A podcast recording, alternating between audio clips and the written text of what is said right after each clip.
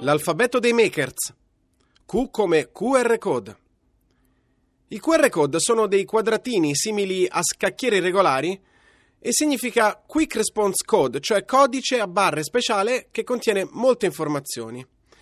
Molto spesso li vediamo insieme a una pubblicità e se puntiamo il cellulare contro il QR code eh, ci rimanda questo ad un sito web o una pubblicità o un video. Ogni cellulare è in grado con una telecamera di leggere un QR code, ma questo è molto di più.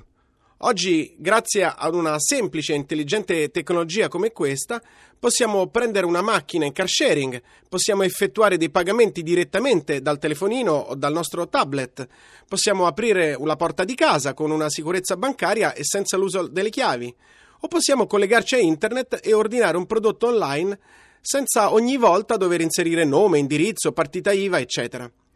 I makers stanno sviluppando nuove piattaforme gratuite per le città d'arte dove QR disseminate nei luoghi di interesse storico permettono semplicemente, puntando la telecamera del proprio cellulare, di ottenere informazioni d'arte, di storia, immagini, video e molto molto altro. E sapete perché i QR sono così diffusi nel mondo? Non solo perché sono una tecnologia intelligente e semplice a basso costo, ma perché sono uno standard aperto, open source e gratuito. Non a caso sono uno dei sistemi con cui la pubblica amministrazione del Giappone, eh, australiano, americana ormai quotidianamente dialoga con i cittadini. Sono Filippo Moroni e trovate tutte le lettere dell'alfabeto dei makers su radiotrescienza.rai.it.